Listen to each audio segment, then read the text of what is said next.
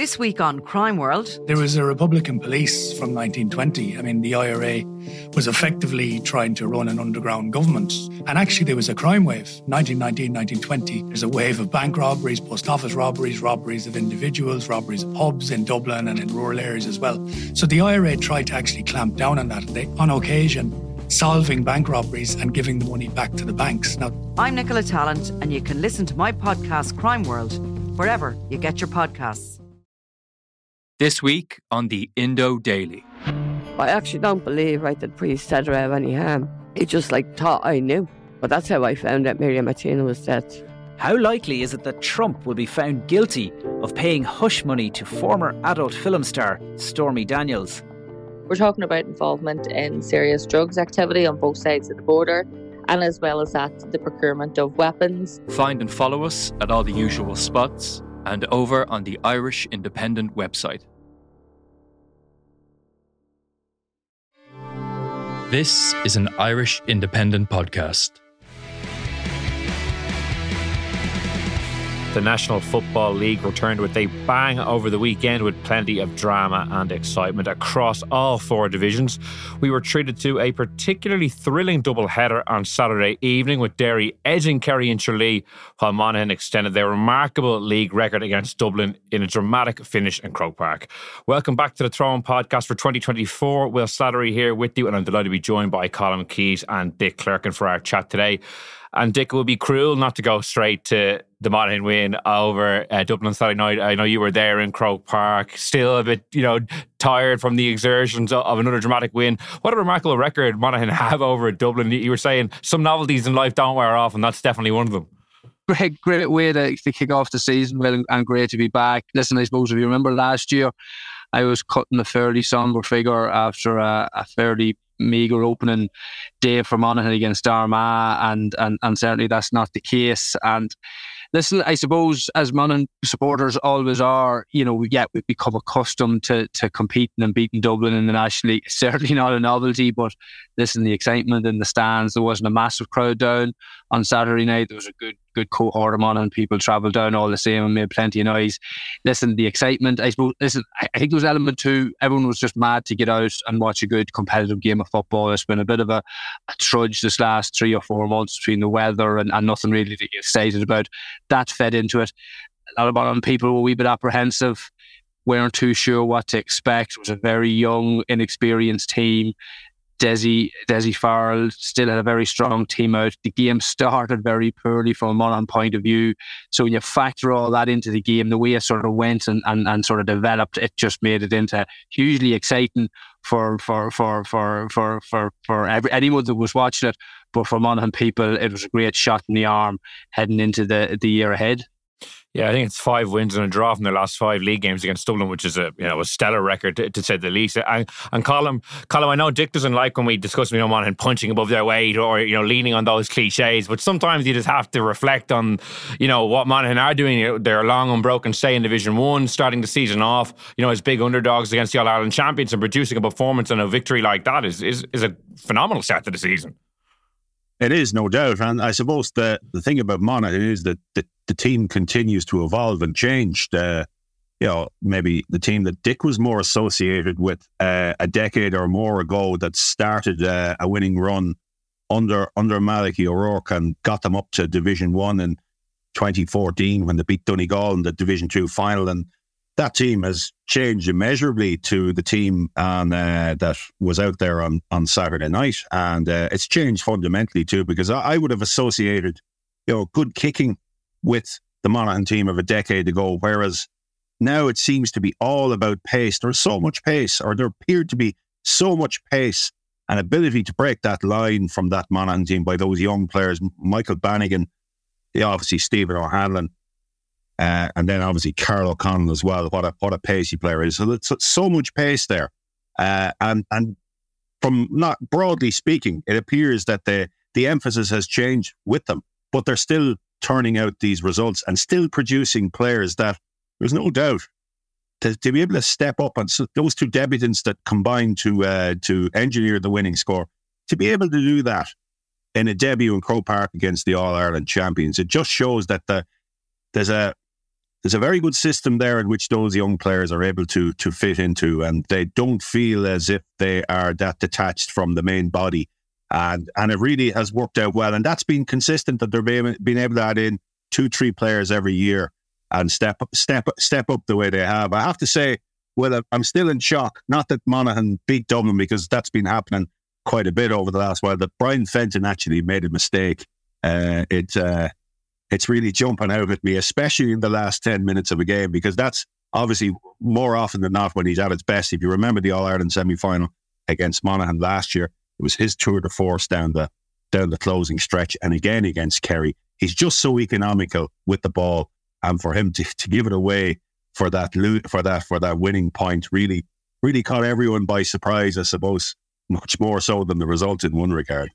And and I and I, I think Colm and not to be unfair to Brian Fenton, who like I, I am his biggest fan and I'm I'm on record for that, but it, it sort of it encapsulated the way the game went the whole evening. Like Dublin, I felt, and they probably looked at times that they felt that they were just going to get through that game in maybe third gear, and they just needed to step it up every so often to put you know, put Monaghan to bed and put distance between the teams. So, you know, Dublin never operated at that sort of high level of intensity that really does sharpen the focus and sharpen the concentration. And they were making mistakes throughout, but they were getting away with it.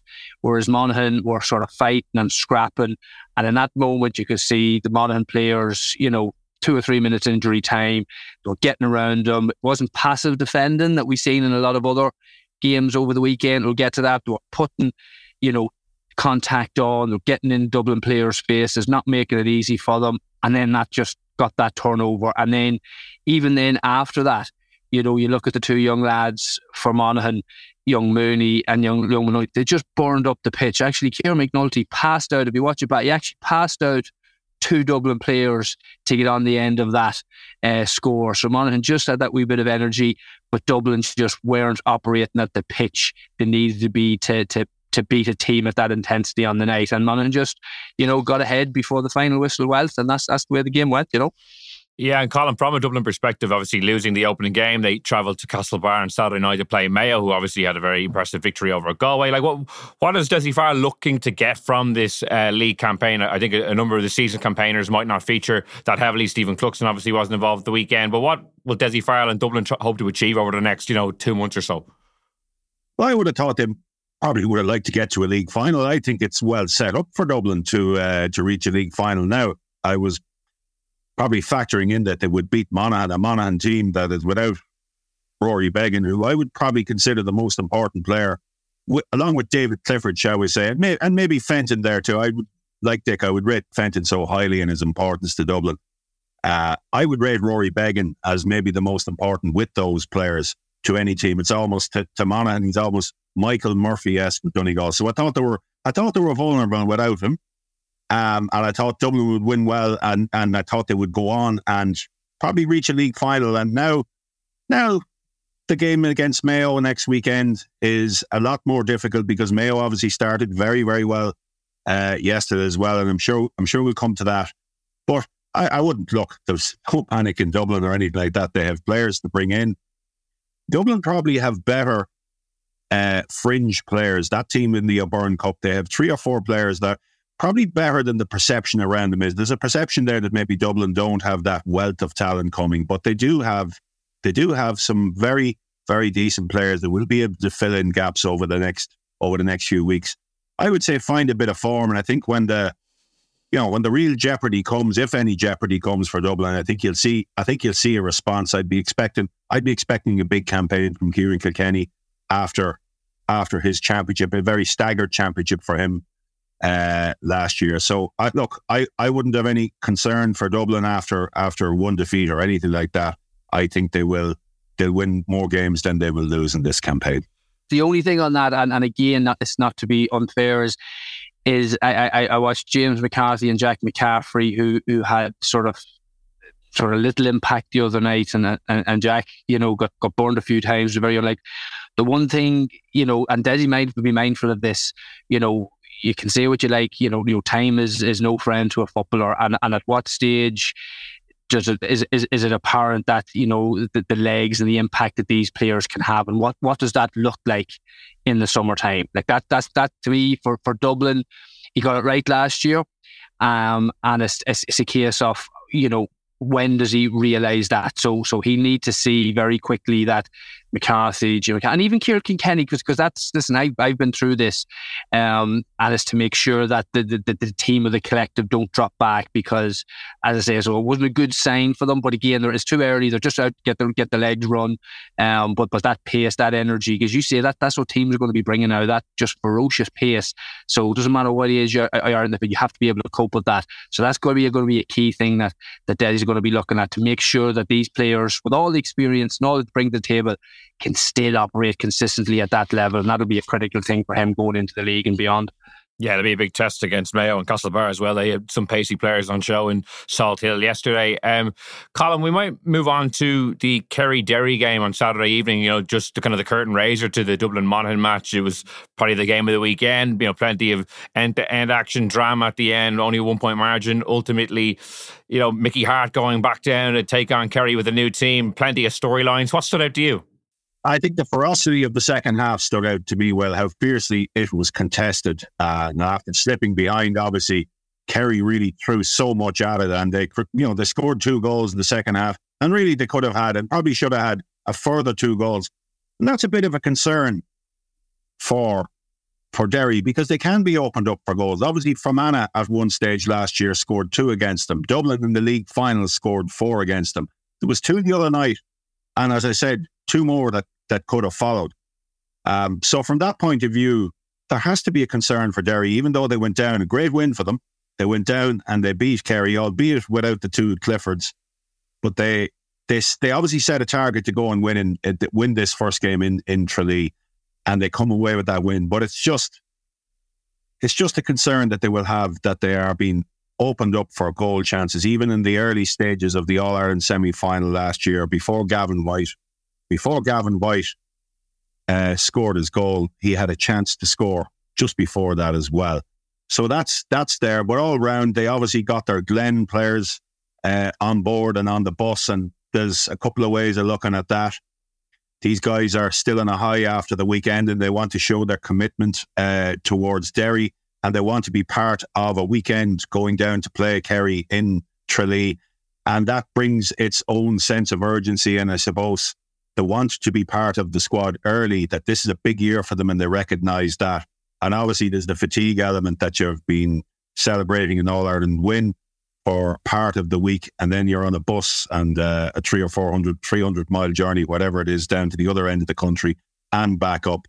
But I think that'll even itself out. I think there'll be breaks for those Glen players during the during the campaign. I don't think they'll be involved in all seven games or anything anything like that.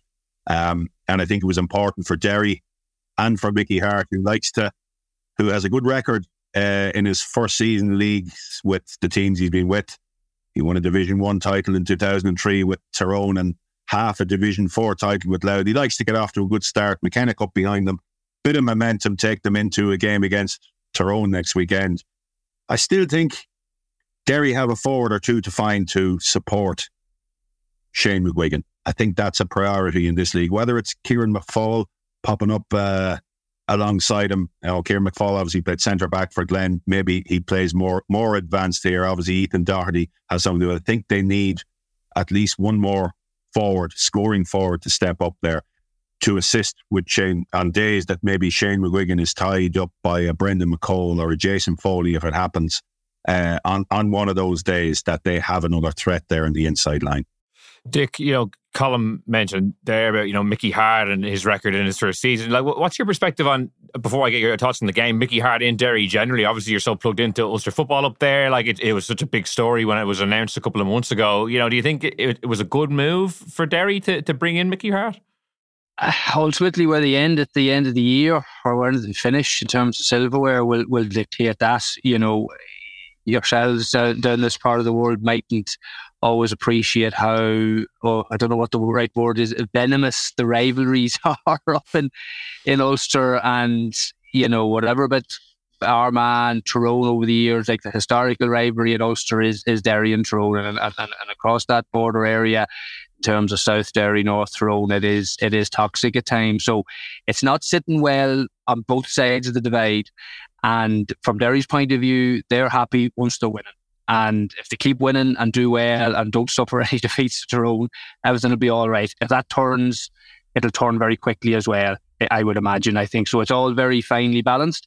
I think Derry are just riding on a bit of a crest the way they want success. They probably realise too, um, Will that they've got a sort of a, a, short enough window in many ways to to really win in All Ireland in terms of the quality of the players, like so Chrissy McKaigue, um, Brendan Rodgers, who are sort of thirty plus, are there thereabouts. They've a, you know the window there to, to to go and win this and and that probably factored into Mickey Harte's decisions to push the Glen players. And, and the players know themselves. This is they're not doing maybe like other teams, or, or we'll maybe talk about Galway or that. They're they're trying to build on momentum. They're trying to really not take a step back and sort of see that there's a gap there. Dublin are as strong as they were. Kerry, too reliant on the Cliffords. There's an all in there to be won, and leave literally nothing left behind or any stone unturned to go and win that. And that's what you're seeing from Mickey Harte. He's up there because he sees an All Ireland win. That's what he's he's in the business of winning All Irelands and targeting that. And you know the fact is for Derry, it doesn't make anyone happy in Tyrone. But he, he he served his time there, and, and that's that is the only show in town for Derry football this year, an All Ireland title, and nothing else will get in the way of that. And what did you make of the decision for the Glen players to play? Like Mickey Harte insisted that like it was kind of a player led thing that they really wanted to be involved. But should there be should as a manager should he have maybe held off on, on that? Do you think for later in the no, year? No, I, I think times have changed as well. Like at the, at the end of the day, like Conor Glass, uh, just take him his own. Like he, he's he's a professional in, in, in every sense of the word. If he thought it was the wrong decision or long term physically, it, it, it, it come against him. He'd have been the first to say, no, Mickey, I think this is the wrong decision and I'm going to take a break off. Eh, you know, these players now, they don't go on binges. They don't go, they don't, they'll, they'll be listening to stories about, you know, what the club players done. Conor Glass's eyes are focused on an All Ireland title. He's won pretty much everything else in the game since he's come back from Australia. He, he, he is his eyes set on the end of July. And he would have seen, like Mickey Harte would have seen, beating Kerry away is a serious marker for any team. So that's what they wanted to do. They wanted to put that flag in the ground, and he was willing to sacrifice himself, possibly in terms of maybe he could have benefited from a week off. He says, "No, that that's more important than me getting a week off to recover and enjoy a club all Ireland with Glen." Put that marker down. That I would imagine he will get a breather later on, but putting that marker down, beating Kerry, who beat them last year, was something that they wanted to do. They've done it, and now they can worry about the next challenge. I think I saw he got engaged over the weekend as well. So very busy whirlwind. There seven, you go. Busy seven, man, yeah. seven days for Conor Glass. Uh, from a Kerry perspective, then, Colm, you know, you mentioned the goal chances that were, you know, fairly glaring in the second half. And again, no David Clifford, no Paudie Clifford. The Kerry attack maybe doesn't hit its straps. Like so, that concern is still very much live. Obviously, the All Ireland final it was it was magnified. Like, what what's their perspective on that?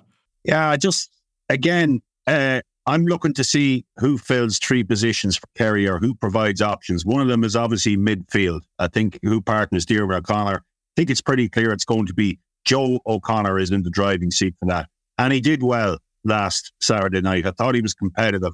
I heard Colm Cooper saying beforehand he thought Conor Glass and Brendan Rodgers were the best midfield in the country. And that's that's a view that's going around, which I'm sure people will will be wondering what, you know, what's what's wrong with Brian Fenton and James McCarthy. They're obviously right up there too. But Joe O'Connor still competed very hard in that illustrious company. I thought he did. I thought he did well. I thought Diarmuid O'Connor when he came in uh, showed up well too.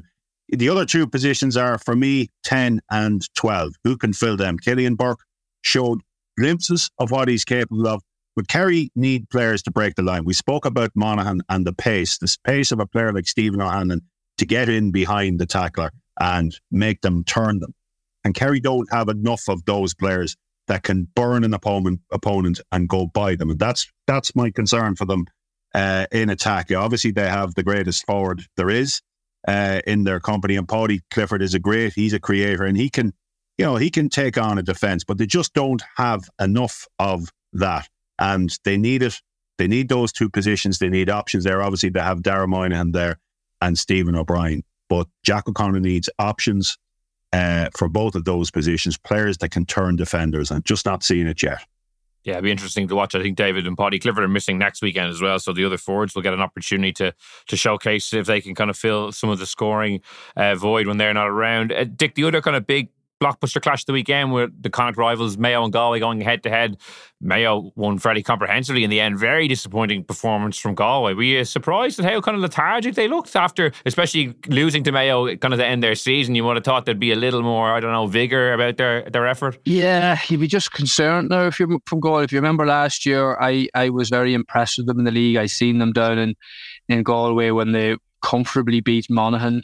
You know, physically, you know, they, they looked like that every sort of line well covered to really make a, a challenge again for the All Ireland title. And it just sort of, you know, faded away as the year went on. So you'd just be worried that they haven't sort of bounced back from that. Like usually when you take a dip, you get a bounce back and, and, and that well, um, based on, on, on, on yesterday's game, you certainly didn't get that. Now, I suppose the personnel that they're missing is factoring into that. And, and again, that's a concern when you hear Peter Cooke stepping away, whatever but injuries, when you see boys like central players stepping away, you don't like to hear that. And you just you just worry what's going on in Galway. Have they lost that sort of you know that that lift that Pádraic Joyce gives them because he's there. I think it's his fifth year now. Is is is is is the impact that he's having in the dressing room starting to to wane a wee bit and that sort of reflecting on the pitch? I, I don't know. I that, but they have fallen back considerably from from the heights that they, they reached towards the end of, of of, of 22 and even carried into the league last year. So Joyce would have to find a way. He needs energy. Like, and there's no excuse. I, I don't give it. There's no excuse of not being able to to go out and work hard. And, and, and you know, I would say that coming from Monaghan, but like whatever about the personnel in the jerseys, you can work, you can run, you can tackle, you can show intensity, you know, and it doesn't matter what time of the year it is, you should be able to do that. You know, by all accounts, they were very passive. There, was a lack of aggression, you know, in terms of a home against Mayo. That shouldn't happen that should never happen in, Galway. So, so Pádraic Joyce's job in his hands there. He, you know, it's a, a, short season. He needs to get a bit of a bit of energy, a bit of momentum, a bit of positivity back into the camp, and, and he needs to find it quick. Yeah, and I think the disappointment is magnified because I think Pádraic Joyce's record against Mayo is really, really poor, even though he's had success against other teams and obviously getting to that Ireland final against Mayo and some big matches. Mayo have got on the, uh, the right side of the result. Colm, what's your perspective on some of the points Dick raised there and where Galway are kind of coming into 2024? Well, I, th- I do think, first of all, I do think the absentees are a factor. There are four leaders there that were missing. Damien Comer was picked, withdrew with an injury, picked up a training on a Thursday. Yeah, he's prone to injury. He has missed quite a game, a lot of games, important games for, for Galway over the last few years. So that's a concern. But also Sean Kelly, who is their their captain and also very much their driving their driving force. Cillian McDaid was missing too, and Liam Silke has has an injury that he sustained. He's back this year, and he's a if you know he's he's a very important player to them. Peter Cooke going not being not being involved this year. That's probably work related because some of his business is in the US and he has sat out seasons before because of that. So obviously an arrangement couldn't be made whereby he he would be able to prepare for that. So they are missing players, Johnny Glynn as well. That's that's that's quite a number of key players that they're missing. Having said that, the points about when Galway are bad sometimes. I didn't think they would go back to those that Tuam 2020 performance against Mayo when they lost by 15 points and then they lost to Kerry in the following year's league. It wasn't as bad as that, but it wasn't far off in terms of just the whole lack of cohesion and the whole lack of effort in places as well at times. Obviously, they did renew and got a bit better in the second half, but with the wind in the first half, they showed nothing. Mayo, Mayo were clinical, energetic, uh, they were very crisp in everything they did. Galway, Galway were concerningly poor. There's no doubt about that.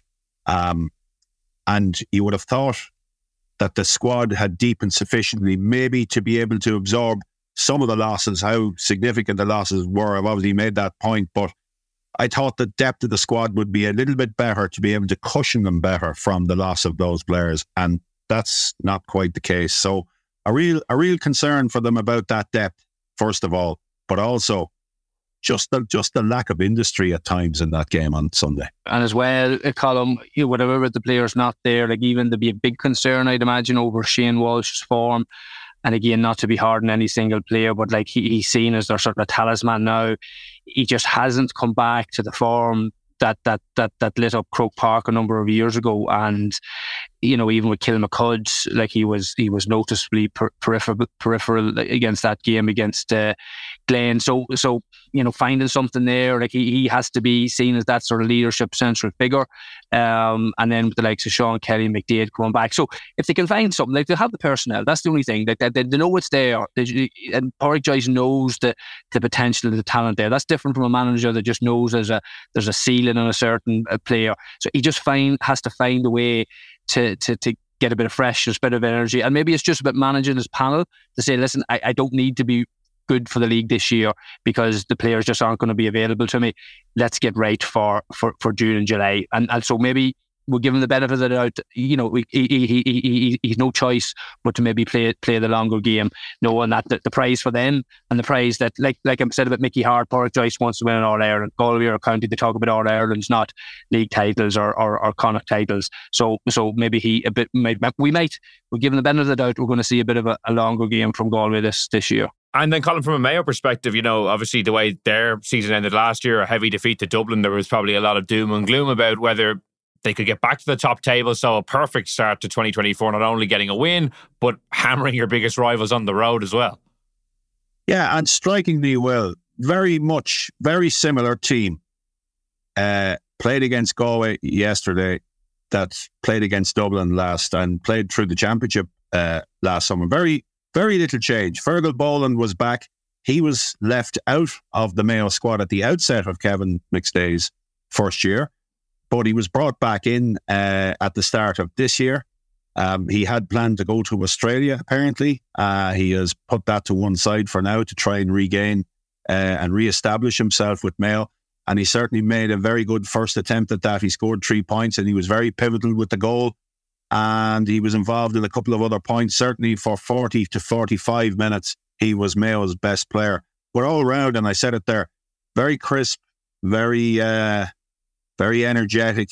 Just everything they did was was economical. I thought from Mayo yesterday, even even Eoin McLaughlin putting away one of those goal chances that he got. Um, great finish. It can be hit and miss of them, but it was certainly hit yesterday in that moment. So a lot of good signs from Mayo, and I think more so that they've kept largely kept faith with the same with the same team that finished last year. Not too many additions. Uh, Diarmuid O'Connor and Matthew Ruane obviously missing Pádraig O'Hora didn't say what he didn't feature. Uh, but they brought in uh, Bob Tuohy, who looked a tidy player at wing forward, left left uh, half forward. Uh, but I just again, it goes back to where Mayo's strength always appears to be, and that's their half back line. Paddy Durcan and Sam Callan. Sam Callan picked up Shane Walsh yesterday, and he stuck rigidly to him. And he's a really fine young defender that can mark. He can drive forward. Um, and beside him, Paddy Durcan looks to be going really, really well. I've heard that in some of his challenge match performances that he's uh, that he's been really hitting and he's captain again, and he showed a lot of leadership. And also David McBrien, who scored that goal against uh, Galway in the championship last year, a couple of great interceptions and drives forwards, drive forward. So so all around, I think they'd be very, very happy. They paired uh, Jordan Flynn and Jack Carney uh, together. Jack Carney's uh, at midfield. Jack Carney's a really good ball player. I think it will give them food for thought as to the composition of their midfield because obviously Ruane and Diarmuid O'Connor were were first choice uh, for Mayo last year. But I think it's something they will consider is to is to move the pieces around a bit because Flynn and Carney, when they got on ball, they made things happen very, very quickly. And that ball into Aidan O'Shea and into Tommy Conroy and Ryan O'Donoghue in the full forward line. They kicked a lot of quick ball and were able to support very, very quickly and put moves together that really left Galway in a spin. Galway weren't ready for the type of game and the ferocity that Mayo brought in that first half against the wind. Yeah, it sets up that really exciting clash on Saturday evening in uh, Castlebar, Mayo versus Dublin. Sure to be sure to be a good one. The final game in Division One, Tyrone beating Roscommon yesterday afternoon. The performance of Darragh Canavan was obviously very eye catching. I think he hit eight points including I think six when Tyrone went down to 14 men. So showing great leadership there. He's improving all the time. And I think Tyrone's opening day record's been very poor in recent years, so they'll be delighted to get the victory. But I, I want to kind of, as we move towards the end, to discuss a bit of Division 2 action with you. And in particular, Donegal, obviously the return of Jim McGuinness has been a massive talking point. 10 years since he was last in an inter-county management role with Donegal. They obviously beat Cork very comprehensively in Ballybofey to get a winning start. But just how much potential do you think there is for, for Jim McGuinness to come in and have the sort sort of impact he, he legendarily had, you know, uh, over a decade ago. Uh, I think a huge impact to have Jim McGuinness back. Obviously, people revered him in Donegal for what he did and the attitude he brought as much as anything else. They won an All Ireland title, but certainly the attitude he brought to the potential and improvement that all their players had.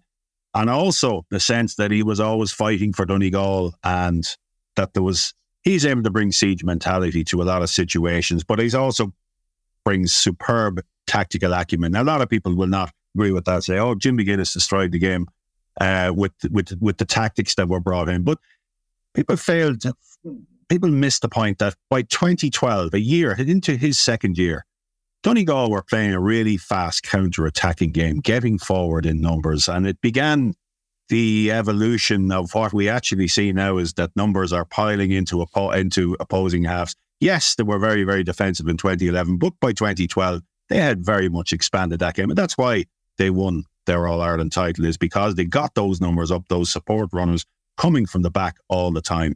Um, now, obviously, he will not bring the same thing to Donegal, and it was quite apparent in uh, looking back at that game uh, yesterday that Donegal will be a high pressing, very, very energetic team throughout the pitch.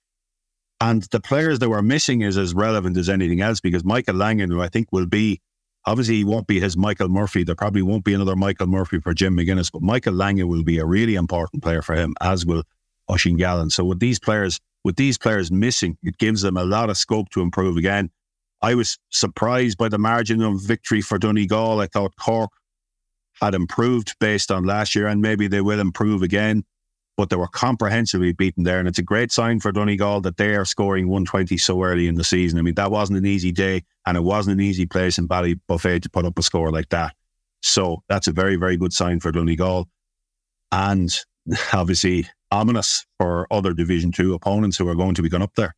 Yeah, and it's fascinating that Jim McGuinness will come back. You know, ten years is such a long time to like not be managing a team. Now I know he's kind of kept his eye in with various kind of bits of coaching with clubs and stuff. And obviously, he was doing soccer as well outside of that. But like, do you think after ten years away, you know, the game does move on? Like, it, how do you think that gap will factor into him coming back and the success he might have? I don't think it'll be a problem at all because you said I think he kept a very, very close, watchful eye on everything that was going on. And he's in that environment of coaching and of analysis and everything that goes with it. And, and okay, it's in a different sport, but there's a you know there's a perceptiveness about coaches that they can adapt and they can uh, cross pollinate to use that word. They can they see things differently, and uh, I'm sure, quite sure, Jim McGuinness uh, has taught quite deep and hard about Gaelic football in the intervening years. He's obviously been a Sky Sports analyst. He's been an Irish Times columnist. He's been involved with a couple of teams here and there in those years. He's coached a couple of club teams, one down and Louth. He's been involved with them from time to time. And obviously, he had a, a link with Down at different times last year as well. So he's kept his eye in, and I'm quite sure he thought quite a lot about it. Uh, and he certainly would have thought, I'm sure, quite a lot about it in the Donegal context too. He would know the players that are there. And even if he didn't, he'd quickly catch up on everything, everything to do with it. So he's put a good, good team around him. He has the support of the entire county, and they are they they they are moving strongly and purposely and forcefully again. Whether it can take them to the top again, I just think Michael Murphy's absence, obviously a young Michael Murphy as they had uh, back in 2011, 2012, that's a big factor too because he's a generational player. So whether they can actually get up to the level they were, they'll be very, very competitive in Ulster over the next two to three years. I think they'll get right up there. I think I, I think they're set for uh, they're set for very exciting times yeah, certainly one of the massive early season storylines that'll be driving the, the, the, narrative going forward. Just to kind of finish up then the rest of Division 2, not a great weekend for the Leinster counties, albeit Louth pushed Armagh very close and we're, and we're unlucky to only lose by a point. But, you know, you mentioned to me off air that you went in to watch Meath uh, host Fermanagh. They only managed to draw at home. And then Kildare losing at home to Cavan as well. Like, you know, Kildare and Meath are kind of two counties we focus a lot on. Kind of can they bridge the gap to Dublin and Leinster? Judging by the first weekend, it might be a tough ask. Yeah, I think it will be. I think for both. Uh, I didn't see a lot of improvement in Meath, if any, nothing actually uh, from from last year where they were last year. I you know I mentioned in the context of of Monaghan that pace is a factor. I don't think Meath have enough pace in their team to break those lines. And uh, they have a lot of young players, but still, you would have expected uh, with the momentum of last year, how last year finished with a Tailteann Cup win, that they would have come into that game, uh, you know, a lot, a, a, lot more, a lot better prepared for it than than than they were. I don't know that they see the threat of Fermanagh and, and the Ultan Kelm certainly defined that difference in pace. The uh, Fermanagh corner forward, he really took the game to Meath and he put them on the back foot quite a lot and that was difficult to deal with. And it exposed probably the lack of pace within within that Meath team. So they're facing a difficult campaign. I would have felt that was a, a must win game for them. I also felt that was a must win game for Kildare too. But the looking at the at the the thread of the the thread of results, it, they were never really close. There was always a three or four point gap from the middle of the from the middle of the first half. Uh, there was always a three or four point gap between them which would be a very disappointing performance for, for Kildare because they had some bad league results last year, notably against Cork uh, uh, pretty early in the season. And like Meath, they would have needed a fast, positive start to this campaign. They haven't got it. And I think now they'll be focusing to the uh, to the other end of the division. While, while Cavan, you would have heard obviously stories of difficult experience, difficult experiences and challenge matches uh, in the lead up to this league campaign. That's a very, very good start for them and for their new manager, Raymond Galligan. Obviously, a bit of a gamble coming straight out of the dressing room uh, to hit the sideline as he has done. It doesn't happen too often, uh, but that's a very, very good start for for Cavan.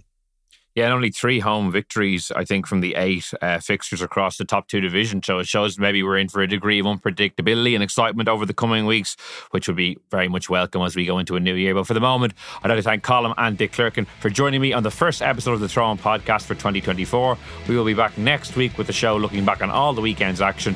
And in the meantime, you can subscribe to us on Spotify, Apple Podcasts, or listen on independent.ie. So until next time, thanks so much for listening and goodbye.